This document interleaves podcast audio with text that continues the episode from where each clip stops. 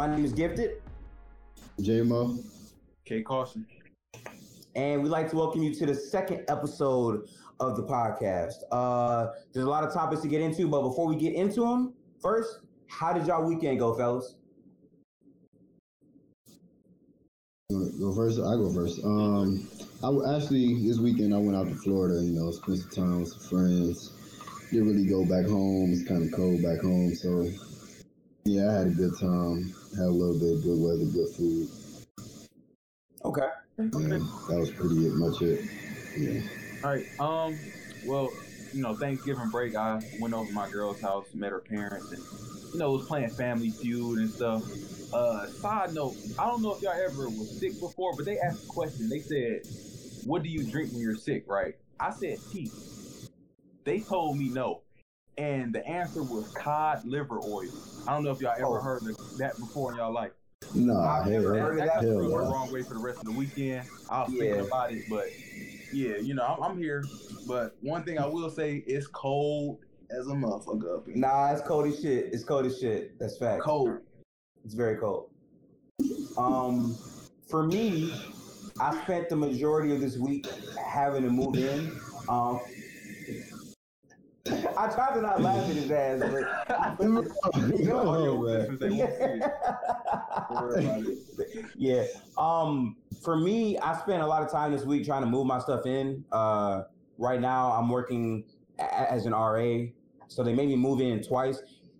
They moved me into a room, and a person was in the room, so I had to wait for them to move out. Had to move into a different room, and then move my shit back into their room once they left. But uh, I honestly, for me, the biggest uh, highlight had to have been like the fights that we saw. Um, Mike Tyson, Roy Jones, that was solid. Mike was trying to kill that boy. Yeah. He was trying to kill Roy man. Jones. I don't know, man. It was it was it was hard to watch. It was, you know, It was hard to watch, bro, because Roy kept on holding him, and I was smart as hell. I would do the same Right, thing because in the eighth, in the eighth, Mike looked like he was trying to knock him out, even though he couldn't, because the rules said he couldn't.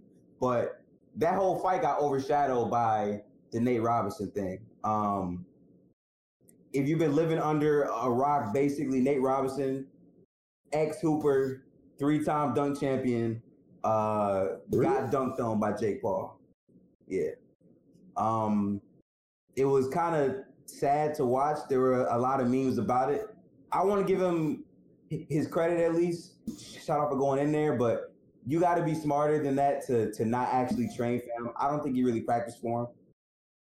So, so that's that's not tough. enough that he should. Yeah.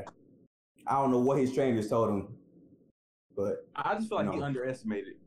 Honestly, he probably thought, "Oh, he's a YouTuber. He won't like he he's not, you know, equipped to to fight. I probably fought in the streets. He can't handle me." And then, you know, you meet somebody with experience in that ring. It don't matter how Yeah. many. times just just a little bit of experience can go a long way. true shit. That muscle memory. Facts. Yeah. But uh cool. All right, so we'll get right into it. There's a lot of stuff to uh talk about. Um so now uh free agency is starting to wane on down. Um we're getting closer and closer to the season start. Um we're gonna start to talk about uh, a lot of teams and highlight uh certain features uh, about them, you know, like the the trades and moves they made, drafts and the roster. Um, we touched on it briefly last podcast, but let's talk about the Warriors, y'all. Um, I'm gonna give y'all context. For me, I'm a Warriors fan. Um, I really enjoy what the Warriors do and how they play basketball, but um, the Klay thing really hurts them. Um, I don't know exactly if y'all have seen the roster, but Klay Thompson completes that roster more than anything. Um, they signed Oubre for like 14 million, but their cap is going to be terrible. Um, outside of Oubre, they mainly got Draymond, Wiseman, and then they got uh, my boy Eric Paschall. Uh, you know what I'm saying? Andrew Wiggins. I don't know how I Yeah. just passed up Wiggins. I'm not gonna lie, Yeah. Wiggins be disappearing on me a lot in game. So for me, it's like I just lost track of him here, but he gonna have to be like that guy for them now. with no Klay Thompson. There's more pressure on him now, um, in my mind. Um, how y'all feel about the Warriors? Um, I mean, they got a solid pickup with Kelly Oubre, but I don't feel like it fills the shoes of a Klay Thompson type caliber player. Like, I mean, yeah, high hopes for them going into this season, you know, possibly um contenders, but now it's just like another setback. It's just setback after setback. Um, I, I just that's all I have to really say about them. I mean, you know, it's, it's unfortunate to see that you know such a good team get crippled by injuries. You know, Yeah. Yeah, People people expect the Warriors to go right back to where they were last year. Um, in the Mhm. final contention, maybe conference final at the most, and it's, it's just it hurts to see uh, such a good player go down like that for a second year. You know, yeah. Um, Um, at least he's slated to make a full recovery from this, but now that like speeds up their window because every year teams are getting better, and now Klay Thompson's gonna get completely delayed, and we don't know injury wise what might happen to Steph this season because last season the same thing happened, and he went out there and he hurt himself. But now he's got a bit more weapons than the roster he had to come out with last season, so we'll see how that goes. Um, personally, as a Warriors fan, um, I think it's going to be hard for me to say that they are contenders for a championship. Obviously, a lot of things can can happen. All the pieces could, could gel right, and maybe, but without Klay Thompson to me, I don't think the Warriors can win a championship this upcoming season. yeah, he just he's just too valuable. yeah. I mean, yeah. Um, another thing I wanted to discuss about the Klay Thompson is it's just like you know, for a player to come off, you know, another injury, they kind of mess, you know, you recover from one in- injury, and then now you got to do all that therapy, all that hard work and stuff like that to get back in the, the groove of the game. It's kind of like, you know, demoralizing a little bit. So I would like to see like how you return. Same thing with a few like other players in the league, like John Wall, uh, DeMarcus Cousins, you know, Mhm. just so it just, you know, I'm ready to see what they gonna do this upcoming season. Yeah. Um, I'm really hoping that we get the Andrew Wiggins, but every year people always say, okay, look, watch out, Andrew Wiggins gonna have that season. We've been waiting for like three, four years now, you know what I'm saying? And, and like I don't want to overhype it, but I am excited to see what he does because now it's like with no Klay Thompson, you're gonna have to like step up, step up. And he had a Mhm. hot start to his season last year and then turned to trash like short after shortly after. And um the main problem with their roster to me is outside of Steph, Draymond, Oubre, and uh, Paschall, their roster isn't really equipped with shooters. Um, Steph's the main shooter that like everyone thinks of, and like after that, I guess you could say maybe Jordan Poole, maybe Nico Mannion, but these are still young players, and even Kelly Oubre and then and Andrew Wiggins aren't really great shooters. They're average or they're slightly below average. So I feel like the space is gonna hurt. I feel like teams are gonna make life a living hell for Steph, just like they did last season. So it's gonna be real curious to see what he can do. But having Wiseman out there, to me, this is gonna have to like up his production level. He's been working on his shot for months now, so you have to see if he'll be able to shoot coming in. Me personally, I think he'll be like a project. You know what I'm saying? So I have to see how his uh, three point game develops. But I still think there'll be a really fun team to watch. I'm hoping there's no more injuries Yeah. and, and we can just like enjoy seeing them play. Yeah, I think Yeah. my, the main thing I'm looking at is the clear Uh. experience difference and the clear timetable difference. Like you have uh, Draymond and Steph, which are the two experienced people, and they probably want to win championships. You know now. Then you have Right. people that's in the middle that haven't won, but I think they're ready to take that next jump. Like Andrew Wiggins. Um, I guess you could throw Kelly Oubre in there. He's a veteran. And then you have people that's just new, inexperienced, and they have a lot of time to still come into their own. But being on the Warriors, that might stunt their their growth. So I'm really worried about throwing them in that limelight. Um, yeah, that's just the main thing I'm looking at. Yeah. Well, one more thing about it before you know we Yes, go sir. over. So, I mean, I don't project them to do like completely bad because you know you still got the best shooter that we ever seen in the game of basketball. If he could perform, which I know he can perform, you know, it should be in good hands. You know, they got Wiseman, they got Draymond, they got Kelly. I mean, it's not bad. It's not. It's not a bad, you know, team. But you know, it's not the team that we was looking forward to watching. Right. So, you know, I don't I don't expect them to do terrible. You know, not make the playoffs. But it's I, I just like I want to say they they're going to win a championship with that um lineup. Yeah. Um, y'all gonna hate this segue, but uh, speaking of teams who probably not gonna win a championship, the Detroit Pistons. Um, Come on, man. Come on. Why you I just I brought out the hat and everything. Okay. Um. So, in all seriousness, guys, uh, for a long time, the um, our hometown team has not really been good. Um, we got Blake. He got hurt, and like we've mainly been a team that just hasn't really done shit. Um, there's they've had a really weird offseason. There's been some W's and there's been some L's. Like it's very it's very like 50-50. I'm not sure if I overall give them like a, a failing grade or like a passing grade. Um, so I hone in on a lot of the moves they made, okay? Um so for the Pistons, for me, the biggest thing is they drafted right, in my opinion. Um, they drafted a, a overseas guard, uh, I- I- Killian Hayes. Um, are you guys familiar with him at all? yeah, I'm a little bit familiar with him. French player. Okay, yeah. So um, I've actually watched his games a little bit, and um, I've also seen like the films he's doing with, I think overtime. Um, he's he's a real combo scoring guard who plays defense.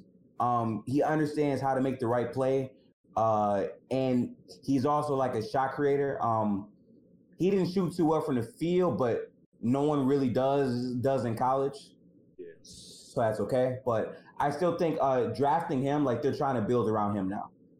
That should be the whole like crucial point of the team, which is why for me personally, failing to re-sign Christian Wood just didn't make much sense to me Yeah, because don't- Christian Wood is like a yeah, I didn't get that. He's like a, a big man who can rebound, shoot.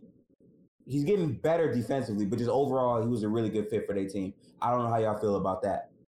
I mean, just looking at some of the pickups they made over the um I mean when I first found out Christian Wood left, you know, I was live on podcast last week, but but when I found out he left, you know, I was kind of upset. I'm like, wow, you know, they they hurt their uh, front court, like what they go do, but they actually made some decent uh, front court pickups. I want to say it's game changing, but you know, I mean, I can see what they're doing, but I don't know. It's like, what's gonna push this team over the hump? That's my question.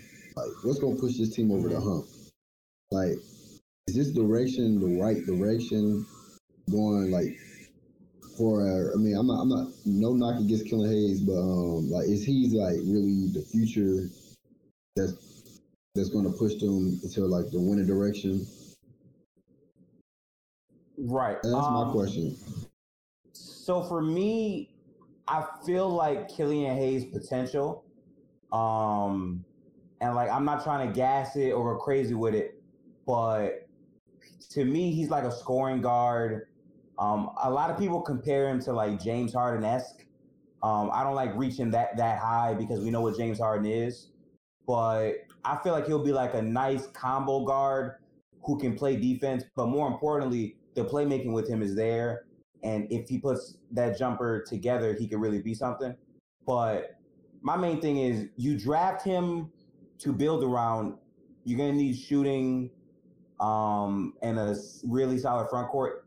And to me, uh, when they drafted Sekou last year, um, he was like a project for them. You know what I'm saying? Like uh he has like a Giannis type of mold. He's kind of new to the way basketball, you know, is being played, but he's really tall. Uh he can shoot a little bit. Like he's he's really putting together his game. So to me, to have that around him, like I think would be good. If you can surround that PG with a bunch of defenders and then guys who can spread the floor as well, I feel like this team can flourish. But they let go of Christian Wood for some reason. Like I don't know why they did that. He was like the best fit for what they were trying to do in my estimation.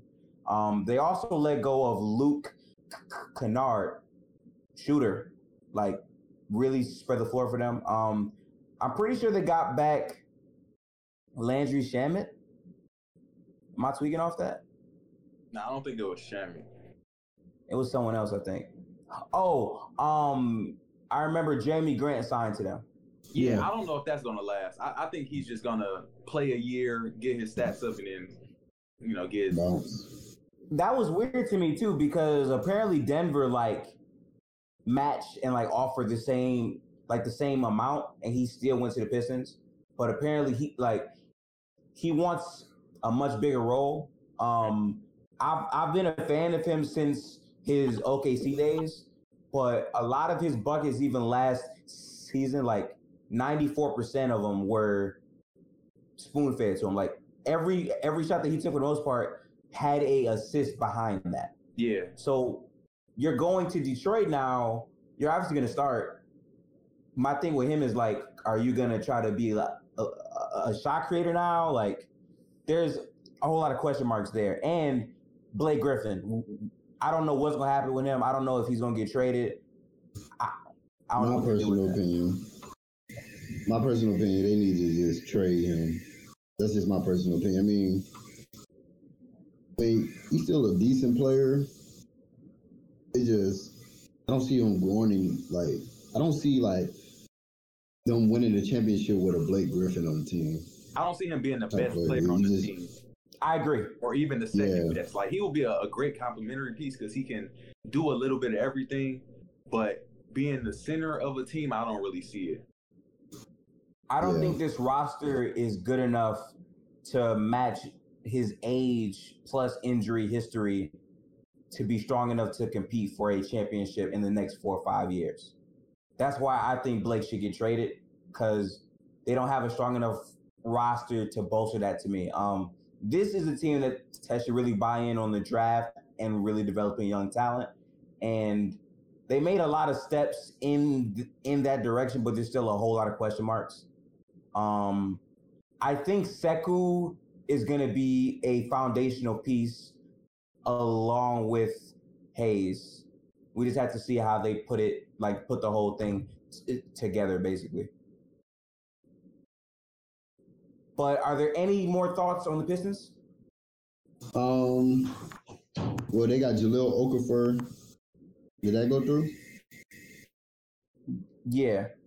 Um, yeah, I, I Actually, thought that was that hasn't gone through yet. Well, or hasn't. I think it did actually, because because according to uh, according to here, he's on the roster. So I do think that did go through actually. How does he feel? Yeah, I think, I, I, hey, as your producer voice speaking here, I think that the Pistons personally are going to win about 55 games. You're being generous with 55. I'm not going to lie. 55, 55 is a lot of games. That's a lot yes. of games to win. 55 is generous. That's that's super generous, but you have to understand as a fan of the team, I can't just give up on them. Yes, they don't have a direction. I don't know who they're building around, what their pieces are, but I, I have yep. to believe in them a little bit. Um, but that's just my opinion as your big producer voice. Now I'm gone. Thank you, producer, wherever you are. Thank you. Um, it's like the, it's like the man of uh, Deal or No Deal. yeah. Um, fifty-five games is a lot though. Like that's beyond playoff. Yeah, that's games. a lot of games. That's the top three seed in the East. Yeah, uh, especially. Yeah, yeah, yeah. But yeah, um, I give him forty. I, I would give him like a like a like a B minus they're moving in the right step, but they let go of a lot of pieces. Like the shooting for them is going to be a, big question mark because you let go of Luke. Like, I don't know. There's a lot of potential there, though.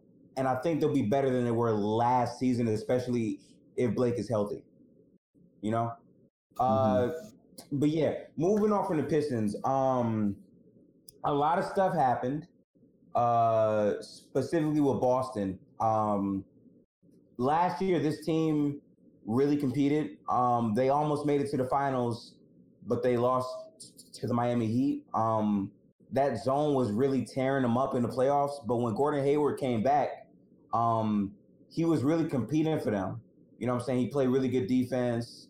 Um, well, stop. Not really good defense, but good enough to like stay on the court and he playmake a lot. But he got his bag though. Um, oh yeah. He left Boston, a hundred and twenty million dollar contract to Charlotte. Um, it's crazy. Um, I personally think that Boston fumbled a big bag here. Um, you think they wanted to pay I'll tell you why, money? right? Uh, yeah, yeah, and and like it's an overpay, yes. But the reason why is because multiple teams came at him with a higher offer. So his market was higher than anyone thought. Uh, Boston wanted to pay him, but ultimately these teams just had more money. Um, why I think this is a fumble for Boston is Boston and the Indiana Pacers, right? They had a deal that would have sent him to Indiana on on like a signing trade and they would have uh, got got Miles Turner in that trade. Uh, my biggest question mark for Boston has been their center, right? Uh, we know what Brown, Tatum, Smart, and Kemba can do. We know that, right? Uh, mm-hmm. Theis is really good, but to me, if he's like your primary center, it's going to be hard to win a championship with that. I think he will be a great backup center phenomenal backup center. Um, Miles Turner would have completed that. He's a two way, right? He, he plays great defense and he can spread the floor. I thought that would have been perfect. But they chose mm-hmm. not to do that. They lost Gordon Hayward and they got Tristan Thompson instead. I think Tristan's a good fit for Boston personally, but I don't think he yeah. would be better than what Miles Turner would be. I agree with that too me. Average 12 and 10 last year. Yeah, I, I just think they're probably worried about Miles Turner's because he, he can tend to be inconsistent at times. Because I don't think he fully has came into himself. He's been in the league for a while, but I guess they wanted um, some sort of consistency mixed with the price. Because I'm pretty sure Tristan Thompson is cheaper than uh, Miles Turner. Yeah. Yeah. Um. So I guess they were trying to just keep the money and the cap a little bit flexible, just in case they see something. But I, I don't know. I would have. I would have just took Miles Turner personally. I would have took Miles Turner all day. Um. I think the issue is their GM Danny Ainge. Like he always trying to finesse somebody. Like always. And sometimes, sometimes like okay, I, I get if you're trying to like rob these teams but sometimes, if you see a good deal out there, you can just take the deal. Like, I think if they had him, because again, Boston's biggest issue ultimately came down to rim protection and like having adaptable guys, especially if Theis gets in foul trouble, then they have nowhere to go to. At least having um, a Miles Turner there would have gave you a very valuable rim protector plus a shooter at the very least. Uh, even though he had times where he might not have been as consistent as they wanted, right? Um, having him with Brown and Tatum and Smart, like that's a good core to put him with that would have helped him be a bit more consistent. You know what I'm saying? So mm-hmm. I personally think they fumbled that. And to me, it's like, okay, even if you don't want to pay him, right? You lost Gordon Hayward for nothing. Like at least this way you trade him and you get Miles Turner, and then you can still try to go and sign Tristan Thompson and have him as a backup instead. And then and now since you have Tristan Thompson and them on the same roster, then you can have uh, Theis at the four. But I don't know. Um, Yeah, who knows? So my thing is, my thing is, why was the Pacers willing to trade Miles Turner? They could just buy him out. So the biggest Bob. thing with that, right, is uh they've played this game of can Miles Turner and Sabonis fit on the same team together, right? Because they're technically both centers, but they try playing one at the five, one at the four, or seeing if they can coexist on the same team together. Um, so that's why his name's kind of been out there in trade stuff because we know exactly who Sabonis is. Like he's a all star. He he put up big numbers for them. Like he's their guy, right? So th- that's why his name's even out there in trade conversations. But I don't know. I just think they should have made that that type of trade. I think that fits that team a whole lot better. And then from the Pacers' perspective, you're getting back Gordon Hayward, like another guy who can play make and fit that mold mold uh, of that team with T.J. Warren. Uh, if Oladipo stays and turns into his old self, maybe you got him. Like just overall, that team has a lot of potential, and they're good every year. But I think having another guy who can play make and create his own shot would have been great for them. Yeah. yeah. Yeah. Well, Um, maybe they don't put too much focus into the center position. I I don't know. Like, say, okay, you have Okay. Jayson Tatum. He's the obvious first choice. Yeah. Then you have um, Jaylen Brown, second choice. Um, Um, then you would say, who would you say? Kemba is the the I'll third. say Kemba. No, Kemba's for sure the third, if not the second. Yeah, I was gonna say Honestly. second. But The second. Okay, yeah, yeah. I mean, he's a very he, he didn't perform in the playoffs, but yeah, Yeah, I I don't think like say- fourth quarter. I will put Yeah. Jaylen Brown over Kemba just because of the size, Yeah. and the consistency. But off what Boston's Yeah. trying to build, they wanted Kemba to be like that second, first option. mm, But Brown's game has come along so far that really, this is really Brown and Tatum's team because they're the uh, both the majority of, of the like the shots come from them. Uh, Kemba's been like hurt, so like his play hasn't really been that great because of that. So I'm wondering how he's gonna be able to put it together. But Boston tried to trade Kemba this offseason, just had no partners. You know. Hmm Yeah. But um but Now, the team that Gordon Hayward got the bag from was the Hornets. Um, this team's really interesting. I think they're going to be very fun to watch. Will they make the playoffs? Probably not. I don't think so. But no, the roster they have isn't terrible. It's not terrible, it's not terrible. but it could be stronger. I think they fumbled because if they spent more time trying to get Christian Wood than Gordon Hayward at 120 mil, I think he would have been a great fit alongside Melo. Because to me, if they're trying to maximize who LaMelo is, you put athletic guys around him, they got that. Mhm. You put shooters around him, you got that a little bit. And then you put guys, guys who can get boards for him. Christian Wood is a guy who fit three of those categories. You know what I'm saying? So I kind of felt like they they really overpaid him, but Gordon Hayward is a W for the Hornets, in my opinion, because his production might not have been that great, but he was essential for Boston. If you guys go back and you watch like the playoffs they just played, Boston fans were praying for Hayward to come back because they were getting blasted by Miami. And like not blasted as in like blown out, but like the zone was tearing them apart. As soon as Yeah. Hayward came back, they began winning a lot more stuff, and games got even closer. You know what Mhm. I'm saying? So I think it, I think it's a good fit because you don't want him to like have to play make the most out of everyone. So having Gordon Hayward fit there alongside of I think Lamelo would be good.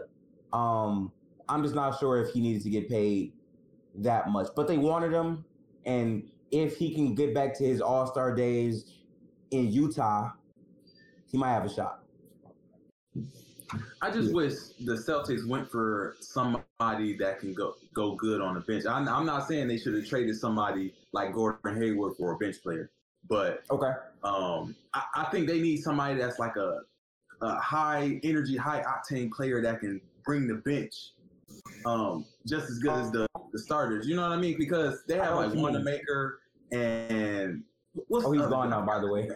He's gone. They don't even have him. Yeah. But good thing, don't want to but no more. it's just like I feel like they bench lack a lot. So by the time the starters get back in, they have a, a bigger load to pick up than when they left. So I think that that should team's very top heavy. You know, yeah, very top heavy. And um, yeah, go ahead. I was gonna say, um, a pickup I would have liked for them would have been like a Montrezl Harrell, something like that. you know, Yeah, that would have that would have yeah that would that would have brought like energy. It- It's like sometimes I watch the Boston Celtics and I, I just watch and sometimes you know they don't have that energy. You know, it's hard to explain like as a as because I personally play basketball. I, I kind of see like tendencies like this, like small tendencies. Like sometimes they don't just have that push. You need like them energy players. You got you got uh, Marcus Smart, but you also need that like. I think I think, but he can't like always do it by himself. You know what I'm saying? It's like sometimes he'd be like energetic. You know, starting runs. I'm not saying that anybody else on the team don't start runs, but it's just like you need like high energy, high up octane type people Yeah, on the team. right. Not, I- I and they don't think that's a big man. I don't think that's what he wants because I know exactly what you mean. Some, I think the Celtics are more system reliant, and they rely on plays and who can like who's the best optimal player to to get here and there and what's the best shot.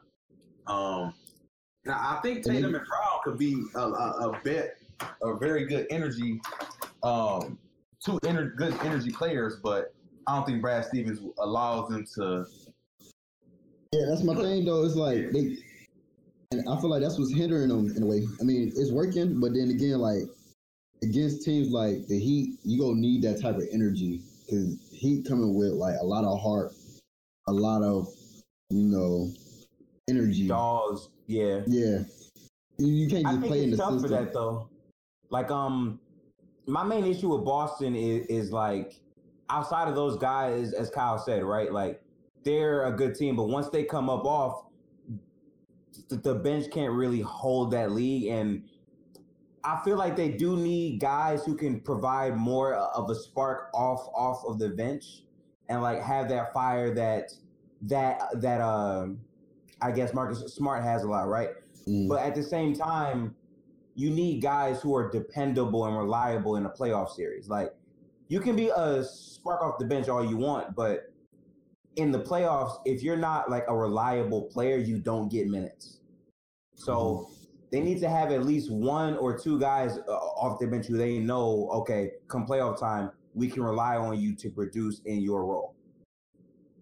Yeah, and in that, in that case, I don't think Montrezl Harrell will be a good. He doesn't really fit that. Yeah. Like, not off the bench, but he'll be a good big. You know what I'm saying? Like, No, He'd be yeah, a good facts. pick, but not in the playoffs. He better not be a starter. I just know He that. He looked really bad this playoffs, and that's part of the reason why his contract is so low this year for the Lakers because he looked terrible. He couldn't guard anybody. It just looked really, really bad. But he is that spark for for like a whole lot of teams, and I do think Boston lacks those guys as well. It's just tough because this team is capped out, and they don't really have uh as many valuable assets. They got a whole lot of assets, yes, but to make like a big time move for like a third star, they would have to get rid of Smart. I don't That's like the only. They don't want to do I- that. I- I wouldn't want to do that either. honestly, who would you give up more? Who would you give up first, Kemba or Smart? I would trade Kemba before I trade Smart. Yeah, I know that might sound I feel like Smart's the heart of the team, but though. Exactly that's that's exactly why I wouldn't trade him because he's a guy that plays hard defense and like he pushes people a lot to really bring out their best game. Uh, his shooting gets better each year too, and for me, as good as Kemba is, Tatum and Brown are like the primary guys who can put the ball ball in the hole. Kemba's not a great defender. If you can get like another PG who can play really good defense and play make more, I would I would prefer that compared to uh, a, a, So like a Patrick Patrick Beverley type. Nah, he can't kind of feel the shit. same. Nah, nah. I feel like a Rondo type. a Rondo. Yeah. He never played for the Celtics. no, wait, he Never played play for the Celtics Celtics. again. Yeah, Shit, long as that would have been fire, low key. Yeah, Low key. If he went back there, that'd have been clean. Coming home. Yeah, but um, that's mainly it for these three teams. Uh, Boston's going to be competitive each year just because they have young talent that gets better every year. Um, at the end of last season, Tatum was looking like an MVP candidate, so I'm very curious to see what he does this time. And now that, that there's no Gordon Hayward, uh, all of the shots go up. So I'm really curious to see how they perform. But uh, to move on, um, we about to get into the meat and potatoes of this show now, y'all. Okay, Oh, so we've already talked about this, right? Um, but we didn't really like specifically talk about both sides, right? So for the Bucks and the Pelicans, um, just for those of you who don't know, it, uh, the Jrue Holiday trade is official. Jrue Holiday is now a Buck, and, and Eric Bledsoe is now a Pelican. Um, we talked about it briefly, but we didn't talk about the Pelican side. I'm really confused at what the Pelicans are doing yeah, their entire offseason to me kind of bothered me a little bit. Um, I understand trading Jrue Holiday because after this season, he's a free agent, so his value is highest now uh, compared to having him one more year on the team and then going. And he doesn't fit the timeline of Zion, Ingram, Lonzo, all these guys, right? But to me, if you trade him, you get more value uh, back. To me, trading him for Bledsoe is just a tough fit around Zion because to me, if Zion and Ingram are like your core franchise pieces, you got to get pieces around them that supplement that, right? And to me, that means you got to get shooters and you have to get guys who can defend, right? Eric Bledsoe is one of the best defenders in the league. I can confidently say that. But outside of the defense, um, his value to me isn't what Jrue's is because a lot of times um, they had issues with playmaking, um, guarding people, but more than anything, um, shooting was a problem for the Pelicans. They could easily score points, right? Lonzo, he was a 37% three point shooter. Um, Ingram damn near shot 40 something percent from three. Like that was popping up there. But at the same time, you let Derrick Favors go and you bring in Adams and you extend him for two years. Like, why would you not go? And, and yes, I'll say this for every team. But to me, Christian Wood would have fit this team too. right? Christian Wood would have fit every team. He fit any team, but like, Like, in a- but like, imagine him growing alongside Zion in there. That would have been like a really good fit to me. Um, I understand the Adams move though. Um, you have a front court who's gonna crash the boards hard. You know what I'm saying? Um, that'll be fun to watch to see how they do it. But I don't think Adams can run the floor with these guys. Like this team is a fast break hmm tempo type of team. You know what I'm saying? And that's why I understand them getting Bledsoe because he can get up and down for sure. But come playoff time, you need like reliable pieces. But this team is just trying to squeeze into the playoffs and learn um, as they go. I do believe that this team has potential to be a playoff team if they put the pieces together, but it all depends. They made a lot of moves. I want to see how you guys feel about these moves. Um, you know, well, the main move, the Jrue Holiday and uh, Eric Bledsoe, I believe, you know, I mean, it's been a lot of questionable moves for the Pelicans this offseason, but I felt like that was a good move. Like, I mean, I don't see this team winning a championship in um in the near future, but like you you trade a player and you get like future like assets as like terms of draft compensation. So like you you also were like so now you helping your team, but you're not like trading a you know, a player that's not going to do anything because Eric Bledsoe is going to contribute, whether you know it's you know not as much as you are. It's probably going to be around the same. I, and my my my my prediction is going to be around the same. You know, Mm-hmm. but it's like I, I, I really messed with that move because it's like you, you getting a player for like just about his equal talent, you know, and you getting you you getting pieces for the future. You're still not done building. So I, that's what that's why um I would say it's more of a win on the Pelicans because I mean the Bucks is in a make it or break make or break year, so I, I really can't Yep. really I really can't um I mean they had little options but I don't know if that was like one of the best ones because if they really this year really goes to like, you know, bad their future is messed up you know, they traded they traded assets already for uh, Jrue Holiday. And then he's a free agent this year.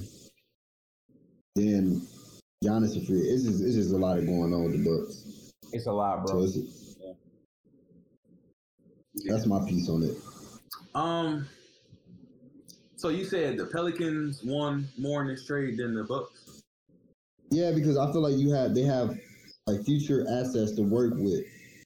You know what I'm saying? And they uh, traded for a, A lot of future player. assets, by the way. Like like it's very close to the Anthony Davis trade. Yeah, Right.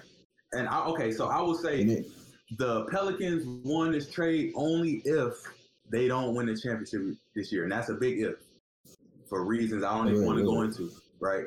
So okay, so if the Pelicans got the Bucks trades, I mean the Bucks uh picks. If Mhm. Giannis stays and say they win a championship, because I, I think that if they don't win a championship, then he's gone. But say if they do win a championship this year and he stays, those picks basically mean nothing. Um, and you got uh, a lesser player, I'll say Eric Bledsoe. I like him. He's he kind of feels feels the same void, um, minus the playmaking and the playoff consistency a lot. But well, I got, okay, I I'm think- let you finish about the playoff consistency. We're gonna get to that. yeah, yeah, I'll, get to I'll that just right let, after. that, I'm gonna let y'all sit on that. But yeah, um, other than that, I think the Bucks. Granted, if they use Jrue Holiday right, and I'm sure Jrue Holiday could fit perfectly in that. Um, I, I think the Bucks were the, the ones that got on the top for their for what they're going for right now. The Bucks want to win right now. You need somebody that can plug in perfectly, fill the voids that uh, Eric Bledsoe couldn't, and keep moving. Mhm. So Jrue Holiday is one of the best defenders uh, for the perimeter in the league. Some people say the best. I don't want to go that that far, but he's definitely up there. Um, and I was skeptical on Jrue Holiday at first, but once I see him lock up Dame for a whole series and made him have one of his worst playoff series and then got him sweat, I'm, I was like, okay, this dude is serious. So I think that will come in perfectly uh, when they go against a team like I, I don't know who you want to throw at them. Um, the Eastern Conference team. yeah, So contenders. I mean, I mean the first couple rounds is gonna be you know pretty much blowovers, but Yeah. you know it's if they come that against second round. yeah Once we see second what round, happens in that second round, we're gonna see Yeah. how. Yeah. um, like agree I don't know. I don't know if this Bucks team can be a healthy Philadelphia squad. yeah. I don't know. Uh, But I feel like I we say this about Philly every year. Like we say, oh, what are they going to do yes. this year? Yes. I just, I I, agree with you. I can't put stock in them. The only thing that makes me put more stock in them is the fact that they had a really good offseason. Yeah, I agree. added shooting. Um, they got rid of their Al Horford contract very, very easily. And now they have uh, a lot better pieces around Ben Simmons and Embiid with a better coach who is good at maximizing what a player can do in a system. Mhm. And the biggest question mark on them was really Brett Brown. Brett Brown was a terrible coach, in my opinion. Um, he's he, he only had that job because he was there for many years as they tanked. But to me, like Doc Rivers is a much better X's and O's coach. So for all we know, they could be like a really good team, right?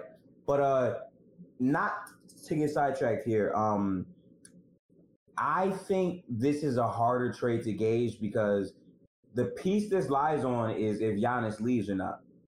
Yeah. They only make the trade for Jrue Holiday to keep Giannis. If Giannis had like signed like a three, four year deal, I doubt that they gut their roster and, and like all their picks for this. This is a now or never type of moment for them. You know what I'm saying? If Giannis leaves, this team is going to lose games, and those picks are going to be a lot valuable, which make the Pelicans look smart, right? But if Giannis doesn't leave, the Bucks ultimately win. So for me, this trade is real 50-50, but I think uh, for now, I think the Bucks win this trade for now. Because if you look at the Pelican side of it, you gave up Jrue Holiday for a lesser version of himself. Mm-hmm. I would say.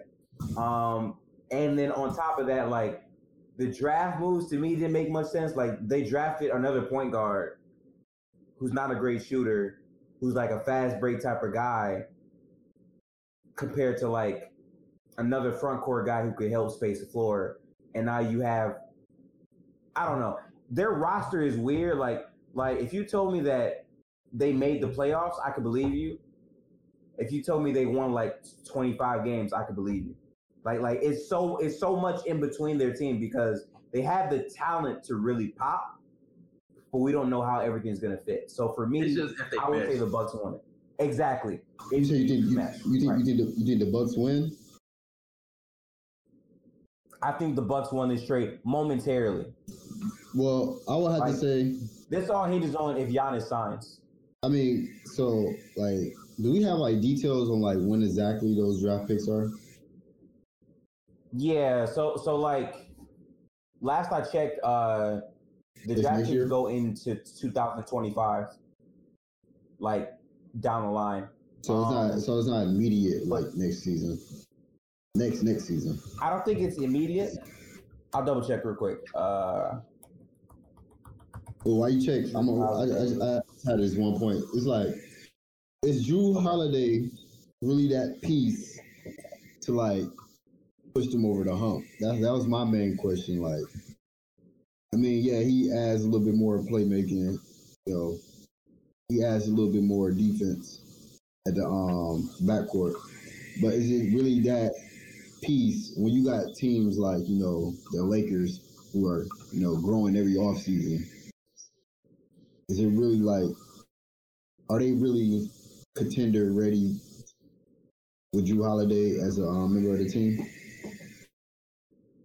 That's that's my main question. And if not, if they if if if, if he's not the uh, piece is going to take them over the hump, then my eyes, the Pelicans won the trade because he's going to, um, my opinion, he will he will leave the um, Bucks.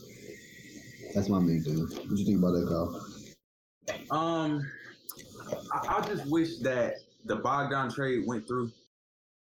Um, I, I just think the Bucks really need more than anything shooting. Um, I like Jrue Holiday. I like what he brings to the team. I like his his energy, his poise. He can kind of control the game when he wants. Um, but if Giannis if Giannis has the ball and he's doing what he usually does in the playoffs, um, which is just trudge through whoever's in front of him. Try to yeah, that's so easy to scheme. That's so easy to scheme against. You're not gonna yeah. win a championship like so, that and I'm sure they're going to make moves around it. But say if they go for the same thing that they've been going for the past couple years, that got them shut down.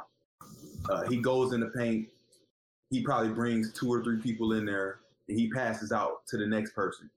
And they don't. Are you confident? Are yeah? Are you confident that DiVincenzo can make it? Are you confident that Jrue Holiday can make that shot? Um, because Jrue Holiday, he's not like a, an elite three point scorer. He can probably hit them when you need to, but thirty five percent isn't the isn't the best. It's not know, the great kind of stuff. But but look, my thing, my thing, that's excellent because that was going to lead to my next point. They shoot around the same percentage when it comes to like you know around the three ball. Not not in the playoffs for Bledsoe. You know what he was doing in the playoffs. He was basically going to that wall right along with Giannis because he's a slasher type point guard. But if, if the coach just told him like, okay, I just want you to spot up and don't like you know clog up the lane with Giannis, I feel like it would have worked more fluently. But since he didn't get that many minutes, and I really don't know what the coach was on, you know, with the whole Eric Bledsoe and Yeah, how he um, schemed the play. real quick, I have the trade, like the full trade. Uh technically like a 14 trade, but I'm gonna focus on like everything they got. Um so they got Adams, they got Bledsoe, two future first round picks. We don't know what years, but I heard one of them goes up to 2025. And then they have a right to swap two additional first round picks. Uh basically like if the Bucks have a like a high draft pick, right? Um, even if the Pelicans have like like a low one, they can do like a whole uh, pick swap if they want to. So that's what that is. Um, but my issue with this whole thing, um, as it relates with the Bucks, is this trade makes a lot more sense if you can still get my boy Bogdanovich from the Kings. Because Yeah. then you got another shot creator alongside Jrue Holiday, who's a much better three point shooter than Jrue Holiday is. Only having Jrue Holiday is a a vast improvement, but it's hard for me to, to like have faith in them because again, like you said, the system is very predictable. Giannis goes into the paint, you kick out, and then you trust them to make their shots. That might not happen. Um, I saw Giannis get nullified in in like a lot of those games.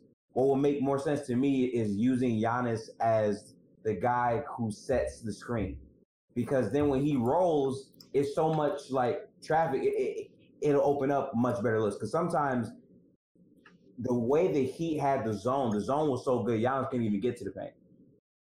So you think that's you think that's a a coach's issue, or you think that's just like the talent they had?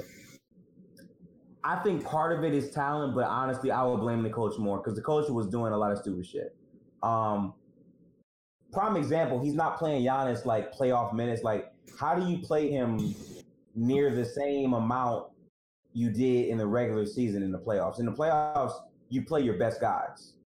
Like, uh, I saw Kyle Lowry play down there 50 minutes in one game in the playoffs. Why? Because in Nick Nurse's mind, he's he's my best guy.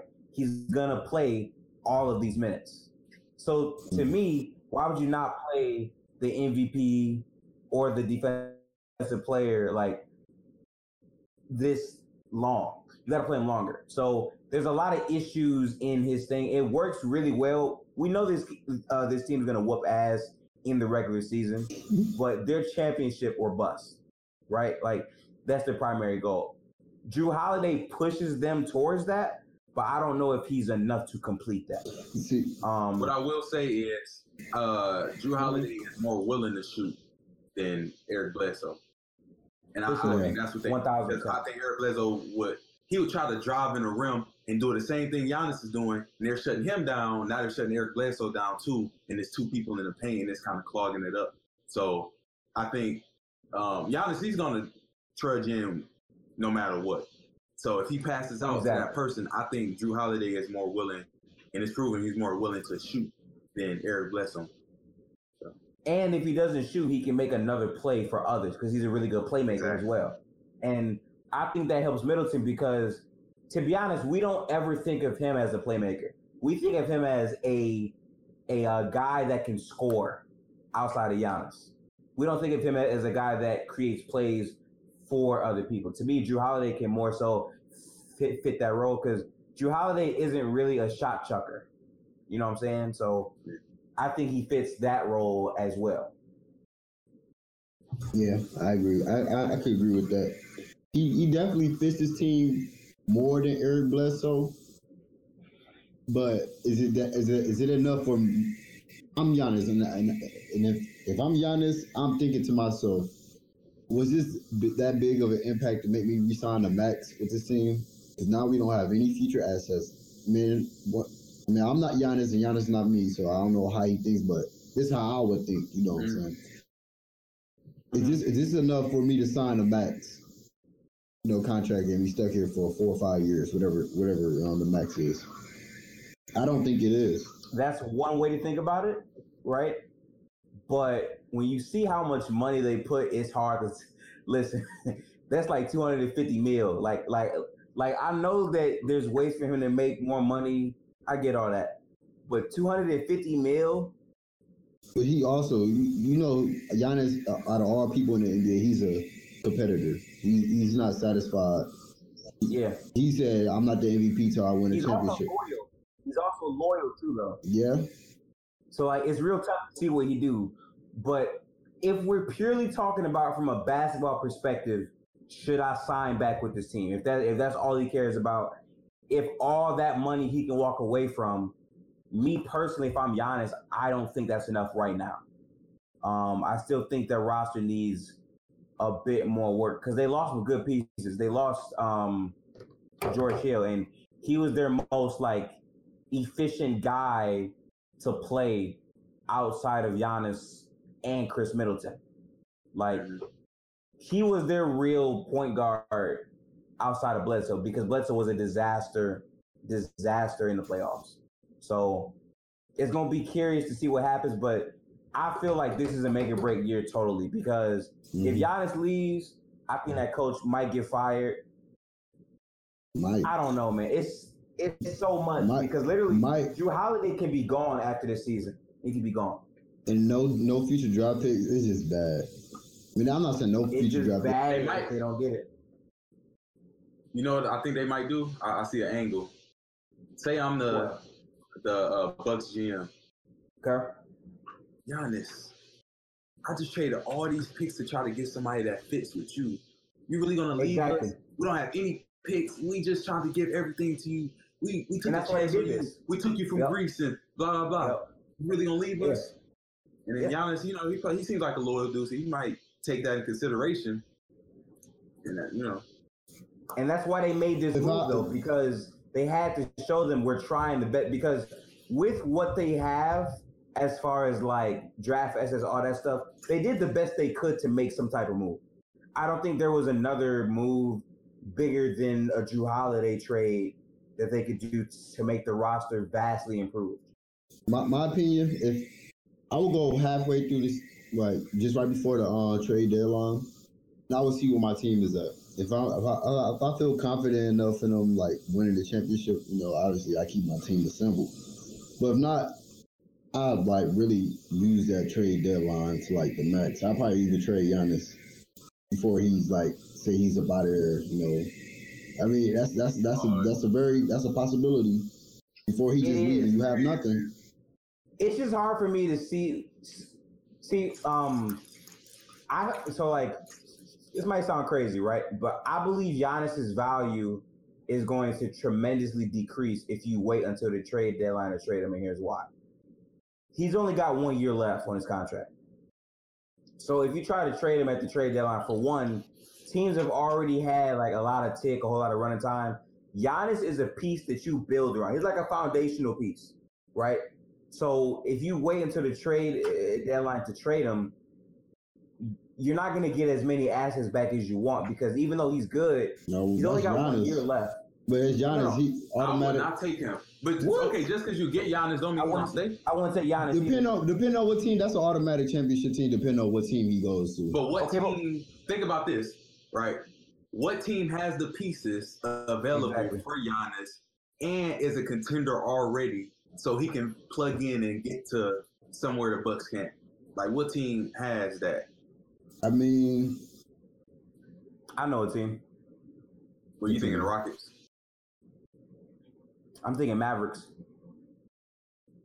So who would they trade? Porzingis. Porzingis. They gotta put that, some more in there. that that that'd be a good some future draft pick. Shit, I'd trade some future draft pick. They don't got no I'll more trade future some draft picks. draft What you talking about? Who the I don't know Mavericks? 2027. No, I'm talking about the Bucks. Yeah. No, I'm talking about the Mavericks. I'm throwing Oh yeah, the Porzingis and Mavericks some might have draft picks for something in there. Giannis. Yeah, you're right. You're right. But listen, I get your point, Jamonte, right?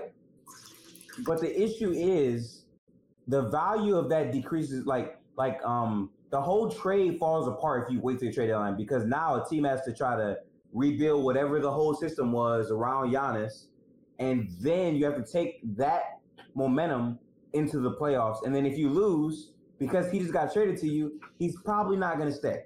Like you only make that trade if you get a guaranteed signing from Giannis that I'll stay with this team. That's the only way. Otherwise, percent he's not going to sign. Yeah.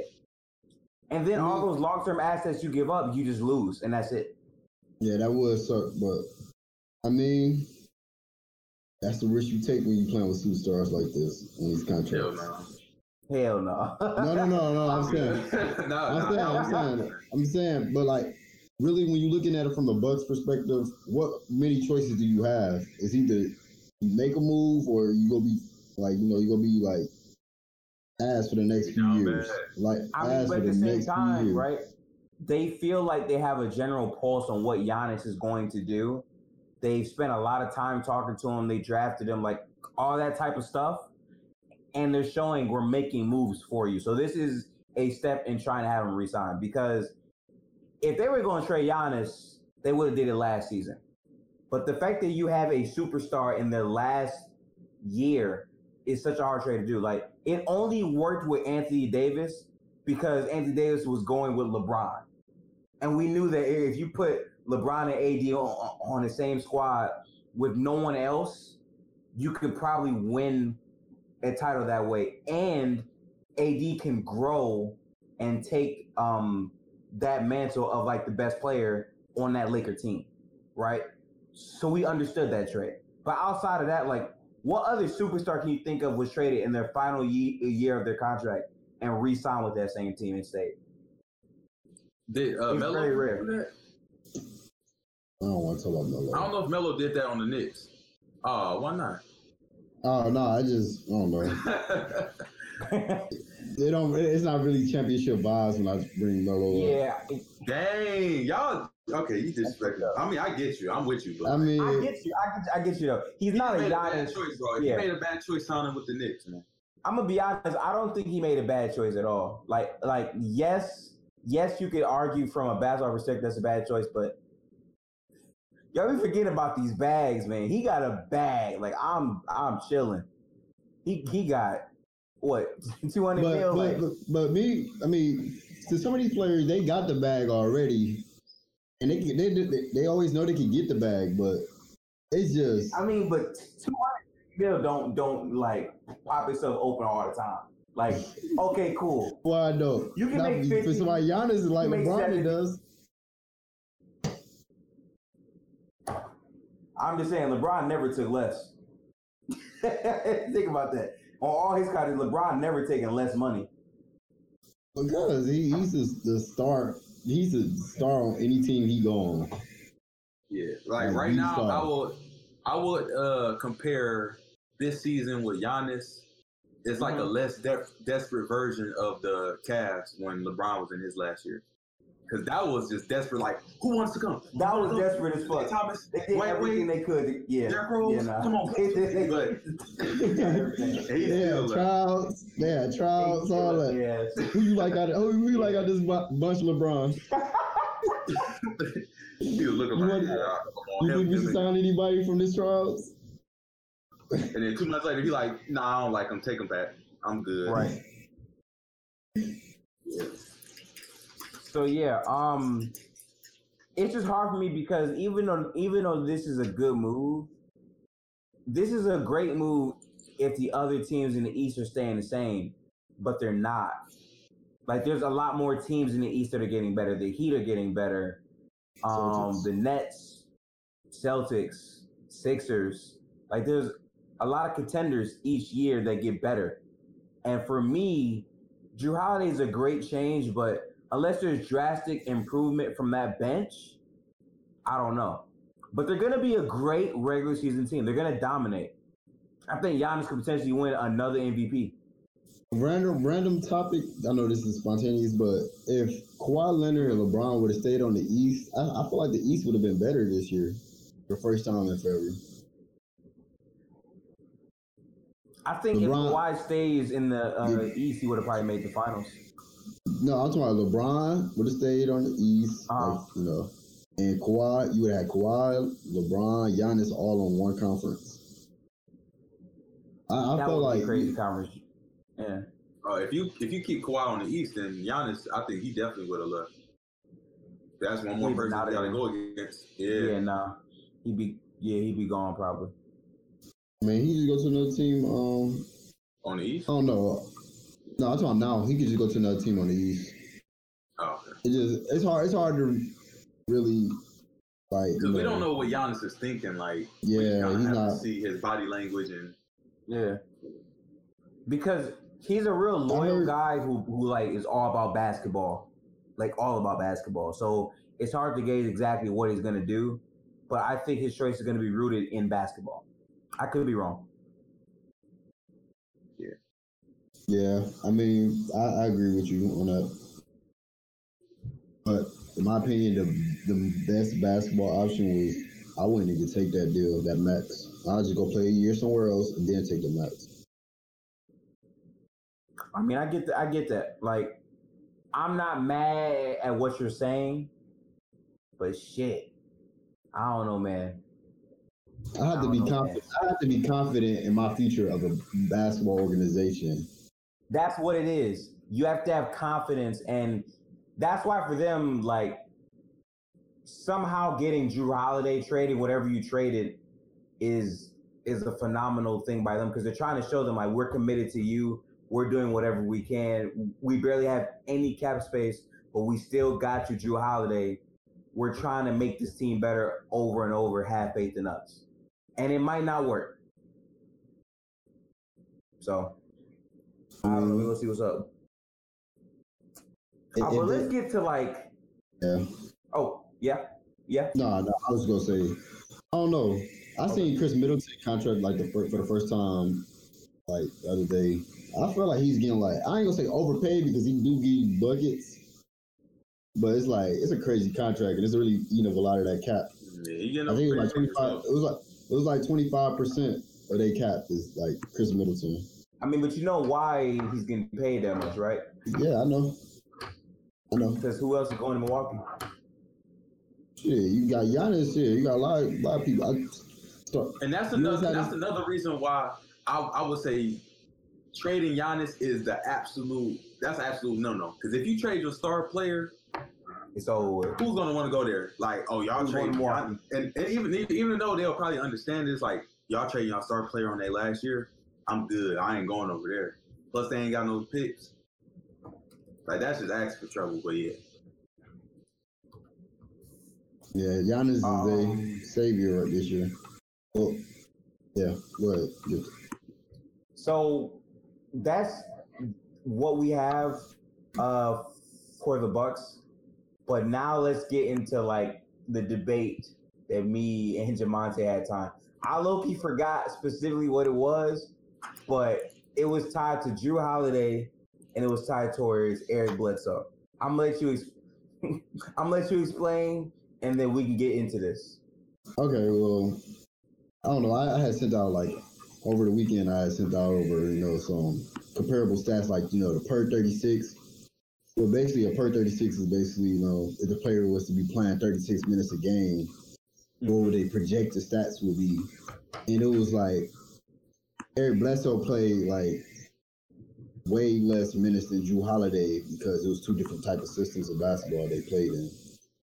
But I, I, I was I was blaming like you know the you know kind of like I wasn't blaming hundred percent of Eric Bledsoe performance on the coach, but I was like, it's just not a good fit.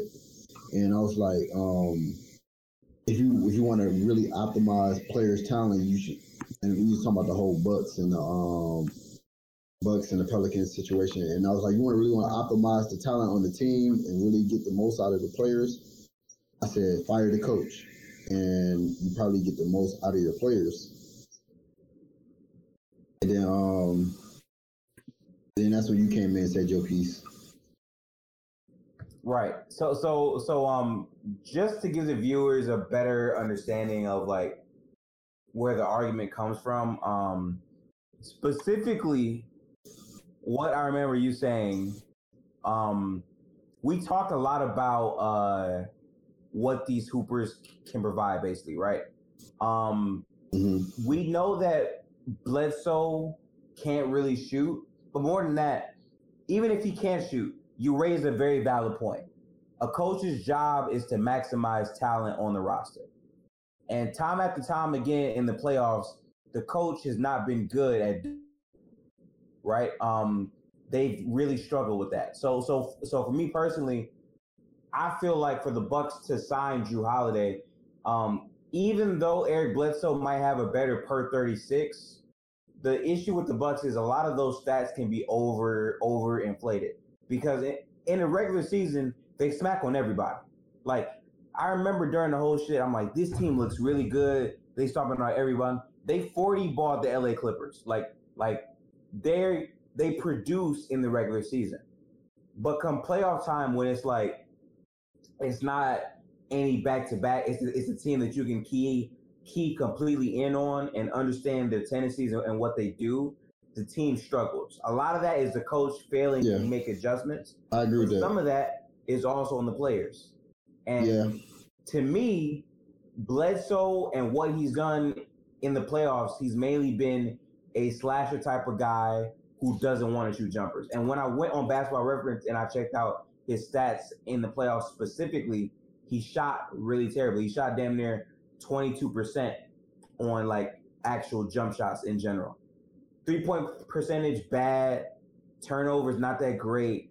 The defense was still okay, but if you compare that to the happy medium that Jrue Holiday gives you, which is more points, more efficient, um, better defense, more playmaking, and more than anything, like a guy that has better basketball intangibles than Eric Bledsoe, to me, that's a better fit.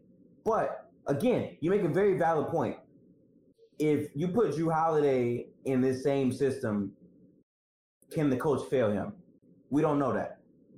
I can't tell you he will or he won't. I can just tell you without a doubt, Jrue Holiday is a way better version of Eric Bledsoe. And I feel like Jrue Holiday can fit on damn near any team because he's a playmaker who can shoot, slash, and get to the free throw line. My thing is with that, though, it's two different systems of basketball being played. I mean, it's similar, but then again, it's different because one, he played off the ball with the Pelicans. I mean, he had the ball in his hand a lot, but it was like more off ball. Like for Jrue Holiday, you know, Alonzo really had the ball in his hand. And, um, I feel like that's one that's one factor, a reason why you know he shot more because he could be set up easily. And like Bledsoe, like you said, he's not really that, you know, that shot creator type player.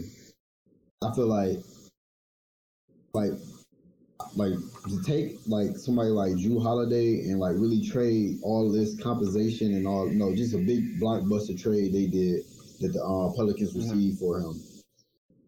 I feel like that, and that's that go back to my main point about why I feel like the Pelicans won because it's similar players just under different systems. The coach, I feel like he didn't know what he was doing with Bledsoe because Bledsoe, I mean, yeah, he shot terrible in the playoffs, but the playoffs run wasn't that long anyway. I mean, what, what, they go I mean, to the. I mean, that's two years now though. Like, like, like, like it was last year and this year, and like, I agree with you. I agree with you. I think the coach has a lot to do with his performance, but when I'm sitting there watching the games, he looks terrified to be out there, which is why he didn't get as many minutes because he can't shoot. Um, in the zone, anytime he tried to slash, it was someone waiting there right there for him. Like he's more of a pattern type of player to me. Um, all of the good players who are like elite, elite, elite, uh, especially in the playoffs, are, are guys who are not pattern players. Jrue Holiday is an ISO player who can give you buckets, play make, and play really, really great defense. And um, even with having um, Anthony Davis um, on that squad, Jrue Holiday was still the primary ball, uh, sorry, the primary ball handler for that squad with Anthony Davis. It's just Anthony Davis took a lot of the offensive load, but it's too easy stuff like post ups, alley oops, free throw line, catch and shoot threes, and, and then he had his own ISOs, right? Jrue Holiday is the primary ball handler, so he's bringing the ball up, he's making those choices consistently, and he can ISO score, and he's not just tied to slashing. That's what really elevates over uh, Bledsoe to me. See, me, I mean, you say Jrue play with um Anthony Davis. Anthony Davis is like it's kind of different. He's a different player than Giannis. I mean, they have similar characteristics, but you know, obviously, uh, Anthony Davis, he got like more of a he has he has a more he can space the floor out a little bit more than um Giannis. Yeah. So it's kind of like you get that play, playmaker one options, When you get like a playmaker only one option. Okay, this player only like he only can sh- like like slash. So I mean, it's kind of it's kind of limiting the playmaker if that makes sense. Like if I know this player can shoot or pass, now the defense don't know like because I play point guard a little bit in my day, you know, mm-hmm. and I, I know you know, the more a person, if he can shoot and he's a threat in the paint, now it's gonna lead the defense guessing. So if if if I'm trying to make a play and I'm going to the hole and I'm looking for Giannis, they already expecting that. They're not expecting him to step back out on the three or something like that and you know hit a hit a jump shot. They're not expecting that because it's not gonna happen. Mm-hmm. And but, but for Anthony, for Anthony Davis, okay, it ha- the defense has to be able. The defense has to look out for things like that, and that's my whole thing. So you can't really compare Giannis to um, Anthony Davis. But the part that I can't compare here, right, is that Eric Bledsoe main thing is okay. Giannis can't shoot, right? So when the ball is in Bledsoe's hand, the guys that can shoot, Khris Middleton, George Hill, Donte, Brook Lopez, whatever, those are your other options. But individually, when it's time for you to to uh, catch and shoot, if Giannis is driving in, or if it's time for you to individually get a basket or shoot a jumper, he failed to do that many times over. That just comes down to to skill set. Like, what can you do individually as a player?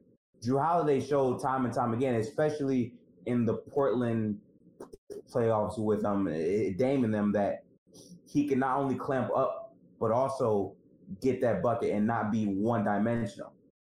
I think that really shows his impact.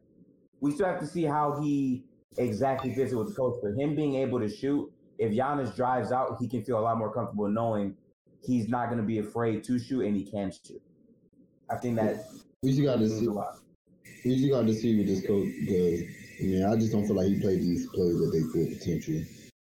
Who knows? Not, not, maybe Giannis. Wait, so are you saying at the full potential, Eric Bledsoe is better than Jrue Holiday? No, I'm not saying that.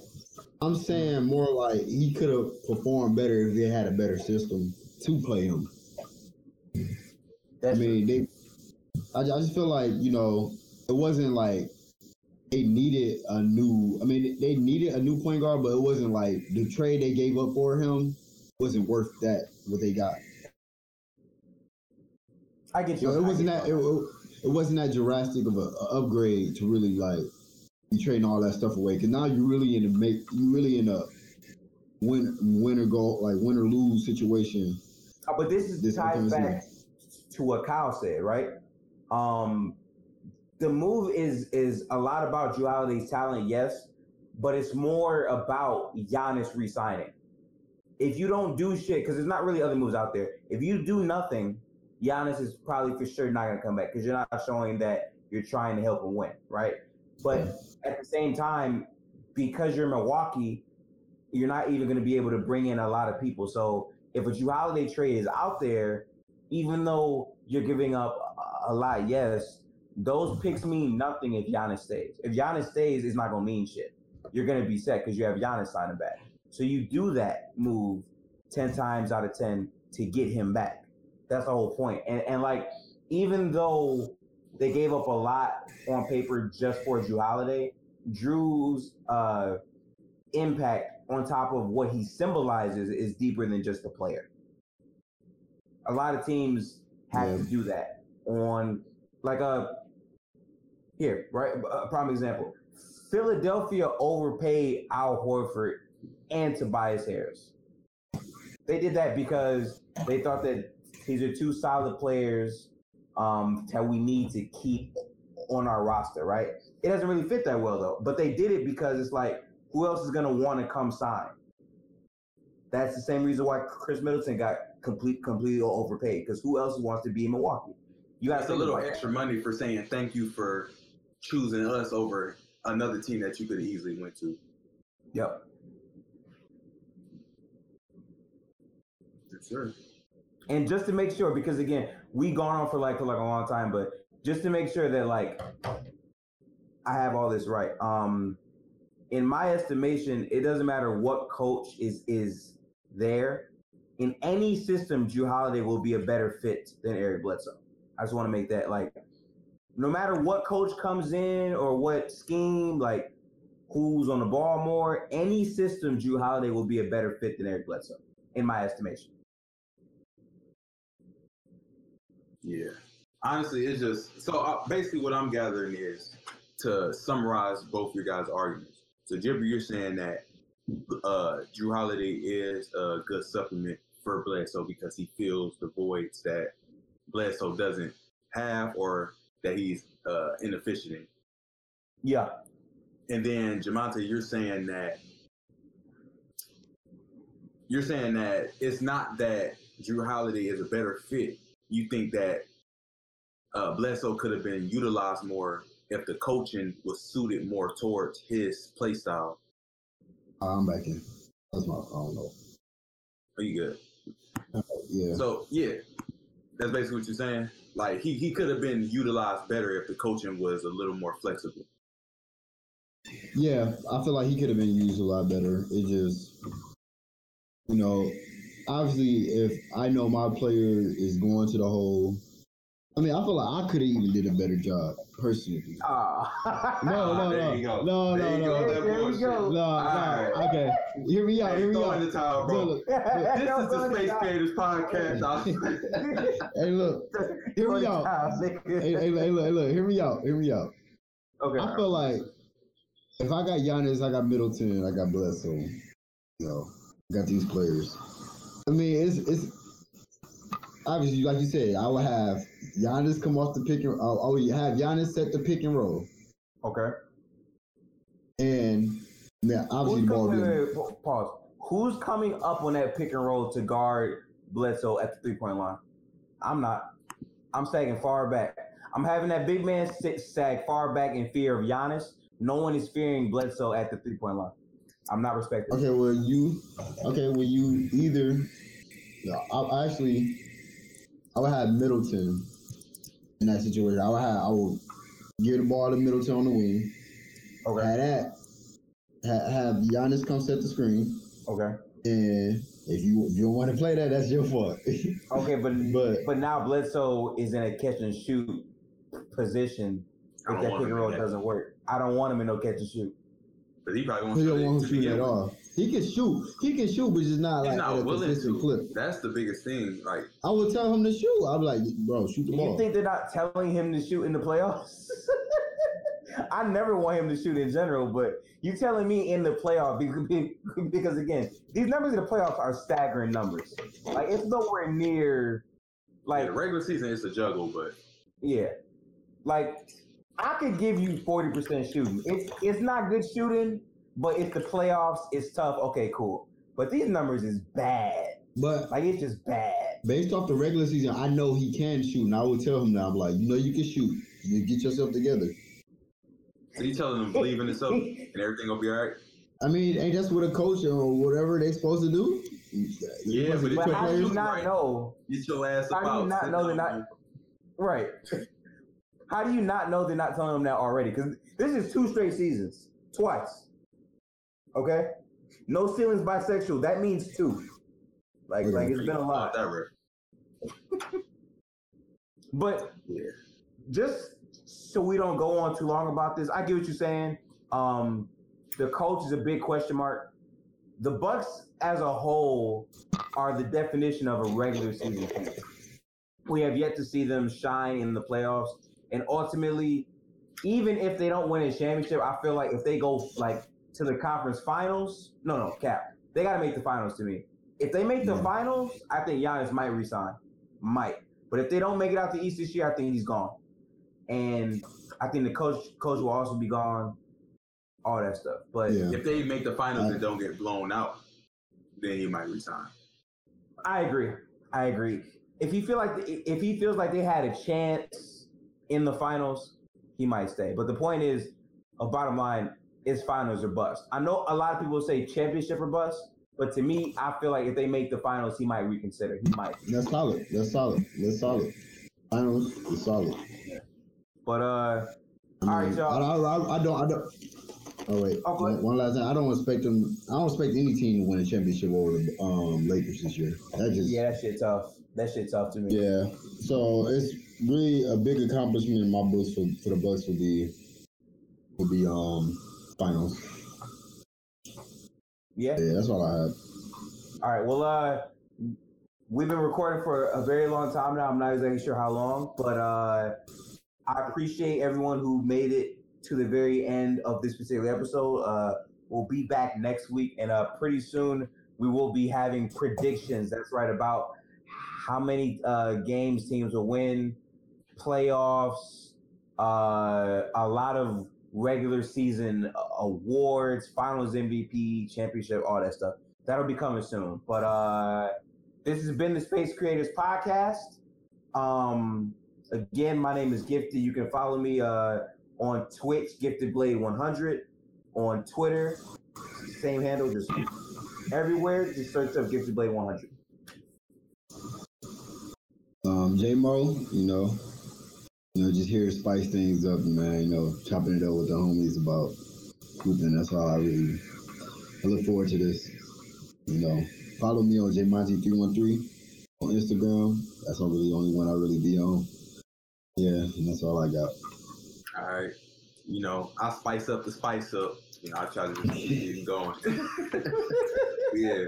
Boy, uh, K Kaution, man. Follow me on Instagram, K underscore Kaution. And the caution is with a K. Only two Ks, not three. Don't try to do that to me. And uh, uh, Twitter is Kaution underscore K. Again, it's a K with a caution with a K, whatever. Y'all find me.